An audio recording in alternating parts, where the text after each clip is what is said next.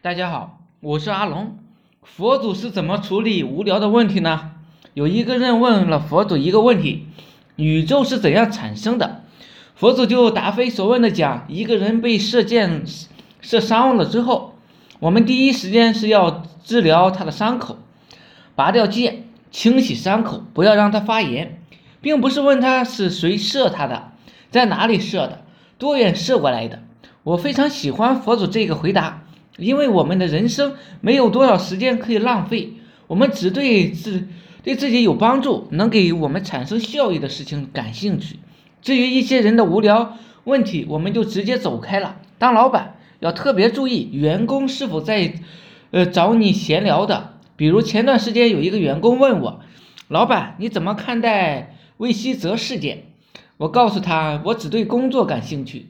如果我回答了这员工的这个问题，员工呢就会不断的跟你探讨这种对工作毫无帮助的一个问题，并且他还能把你的观点传播到公司的每一个角落，无形中你浪费了每一个员工的时间，而时间就是金钱，也就是把老板的钱往水里扔了。无聊的人不是来帮老板挣钱的，是来谋杀老板的。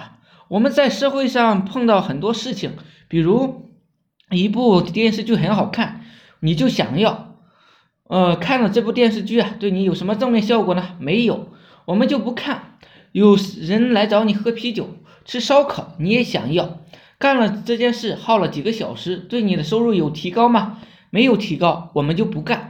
单单是认识到这个问题，你的生命就开始会向一些好的方向转变了。年轻的时候，我经常看武侠小说，甚至看知音这种书籍。可以说，对这种书籍是对我一点用处都没有，就是浪费了我的时间。现在我也特别喜欢看书，只不过是看商业类的或者跟我工作相关的书籍、博客、微信这些信息入到我的脑袋，可以让我直接换成钱。我们可以选择一个无聊的、没有价值的人生，我们也可以选择一个有趣的、有价值的人生。